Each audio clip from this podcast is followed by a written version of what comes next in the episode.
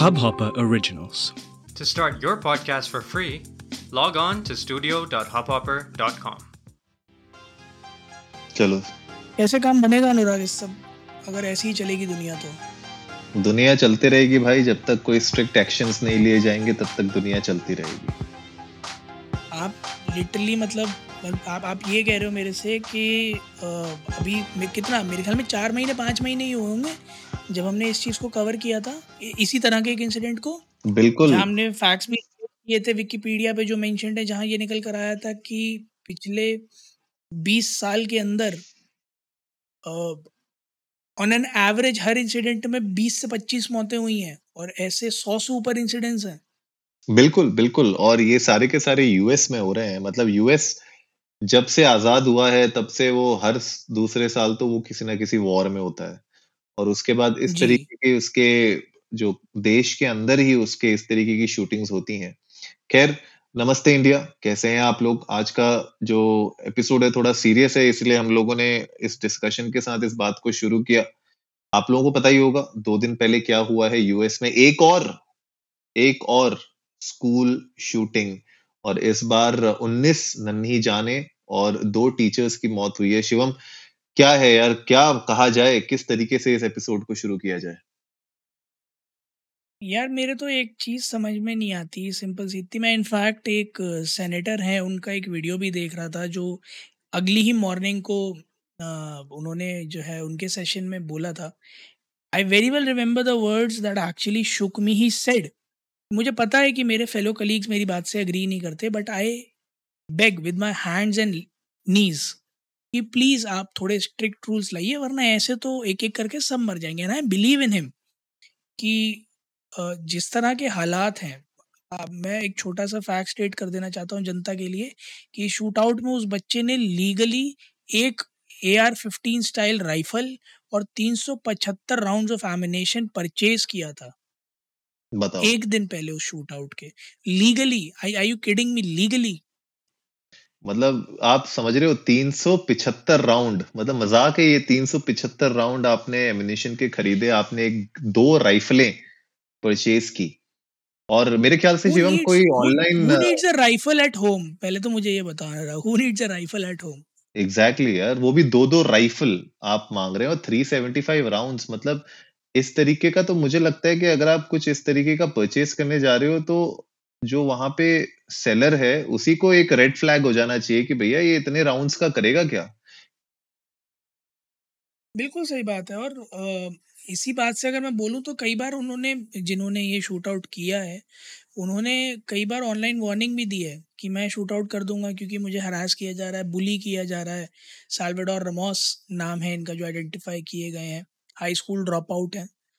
और mental illness का कोई रिकॉर्ड नहीं है कोई इससे पहले का क्रिमिनल रिकॉर्ड नहीं है बस इस बात का ज़रूर है कि आमतौर पर बुल, बुली की शिकायत ये सोशल मीडिया पर करते आए हैं जहाँ इनके अनकन्वेंशनल ड्रेसिंग को लेकर या अपेरेंस को लेकर लोग इन्हें बुली करते थे।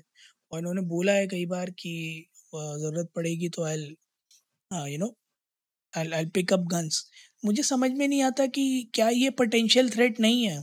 मतलब अगर कोई आपको ऑनलाइन लिटरली ये कह रहा है कि अगर मेरे को बुली करोगे तो मैं मार दूँगा, ये थ्रेट नहीं है, या या ये ऐसी चीज़ नहीं है कि जिसका कुछ सोल्यूशन किया जाएगा? सबसे बड़ी बात इसमें शिवम पॉइंट करने वाली ये है कि ये जो सेल्वाडोर रामोस है, ये सिर्फ़ 18 साल का बंदा है यार। 18 साल की एज में इसने 19 बच्चों की जान ले ली और दो टीचर्स को मार दिया। ये सबसे बड़ी मतलब हैरान और परेशान कर देने वाली बात है। कि इस तरीके की शूटिंग बैक टू बैक हो रही है यूएस में और उसके ऊपर कंट्रोल करने के लिए कोई भी नहीं है।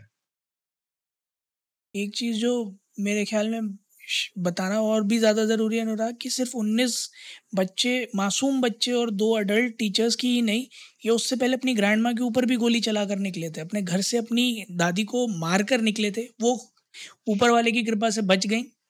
उसके बाद इनकी कार क्रैश हुई स्कूल के पास और फिर इन्होंने जाकर वहाँ पर ये शूट आउट किया।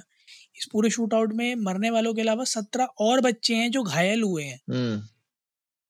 So it's it's not about toll जब हमने उस एपिसोड में भी बात करी थी अनुराग और तब भी हमने ये कहा था it's not about the number कितने मरे इट्स अबाउट कोई मरा। और वो भी एक कैसे मरा कि आपके देश में हर किसी को बड़े आराम से हथियार मिल जाते हैं।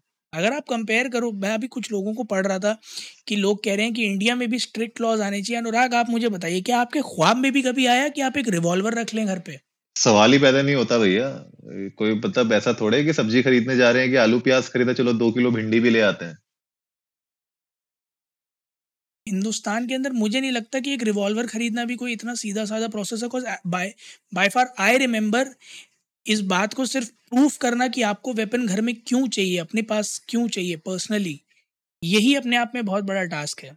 बिल्कुल अनटिल अनलेस आपके पास सारे वैलिड रीजंस हो सेल्फ डिफेंस में रखने के लिए या फिर आप कोई गवर्निंग बॉडी से बिलोंग करते हो जहाँ आपको गवर्नमेंट रजिस्टर्ड वेपन मिला हो। मुझे नहीं लगता उसके अलावा वेपन अक्वायर करना इज़ दैट इजी हिंदुस्तान के अंदर तो एटलीस्ट प्लस तीन सौ पचहत्तर राउंड की यहाँ बात हो रही है वहाँ एक एक गोली का हिसाब आपको लिखित में गोली का छर्रा पकड़ा के आना पड़ता है बटोर के।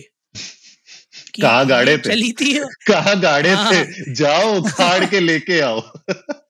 आपको यहाँ छर्रा सही बात है बिल्कुल छर्रा वहाँ जमा करना पड़ता है और फिर आपको बताना पड़ता है कि जी यहाँ चली थी यूँ हम्म। चली थी क्यों चली थी क्या हुआ था एवरीथिंग बिल्कुल। तो हिंदुस्तान में तो आ, मेरे ख्याल में बहुत मुश्किल है।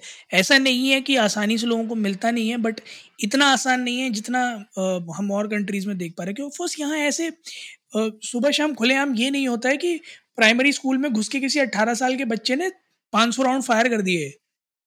बिल्कुल यार और आप ये देखो शिवम अभी आप बता रहे थे कि और भी बहुत सारे बच्चे घायल हुए हैं।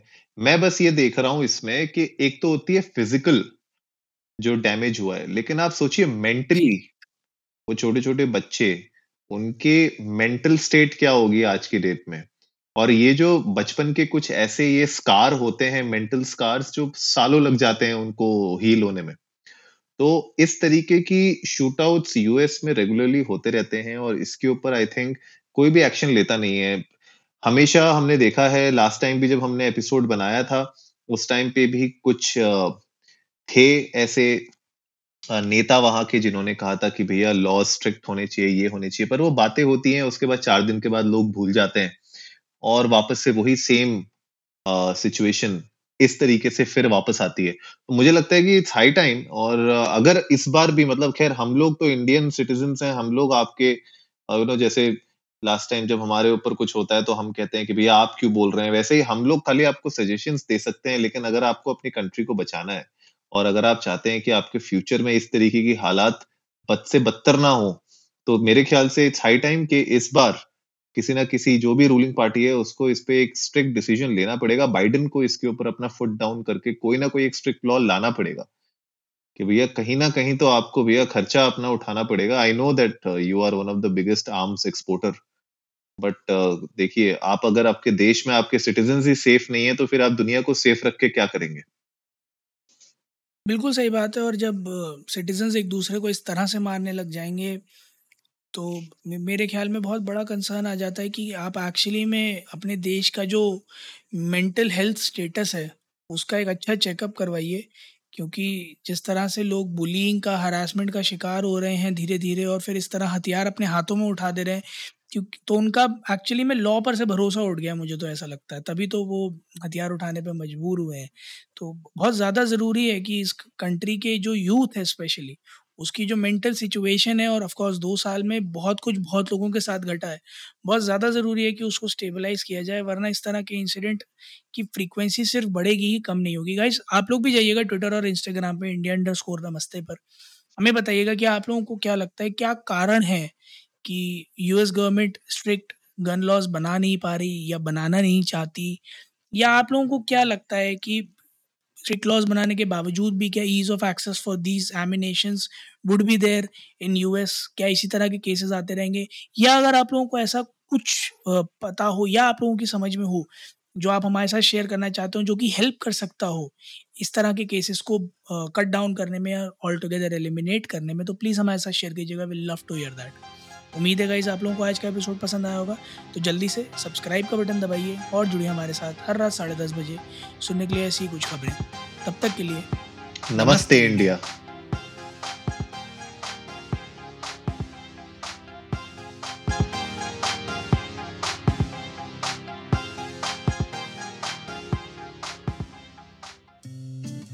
इस हब हाँ हॉपर ओरिजिनल को सुनने के लिए आपका शुक्रिया।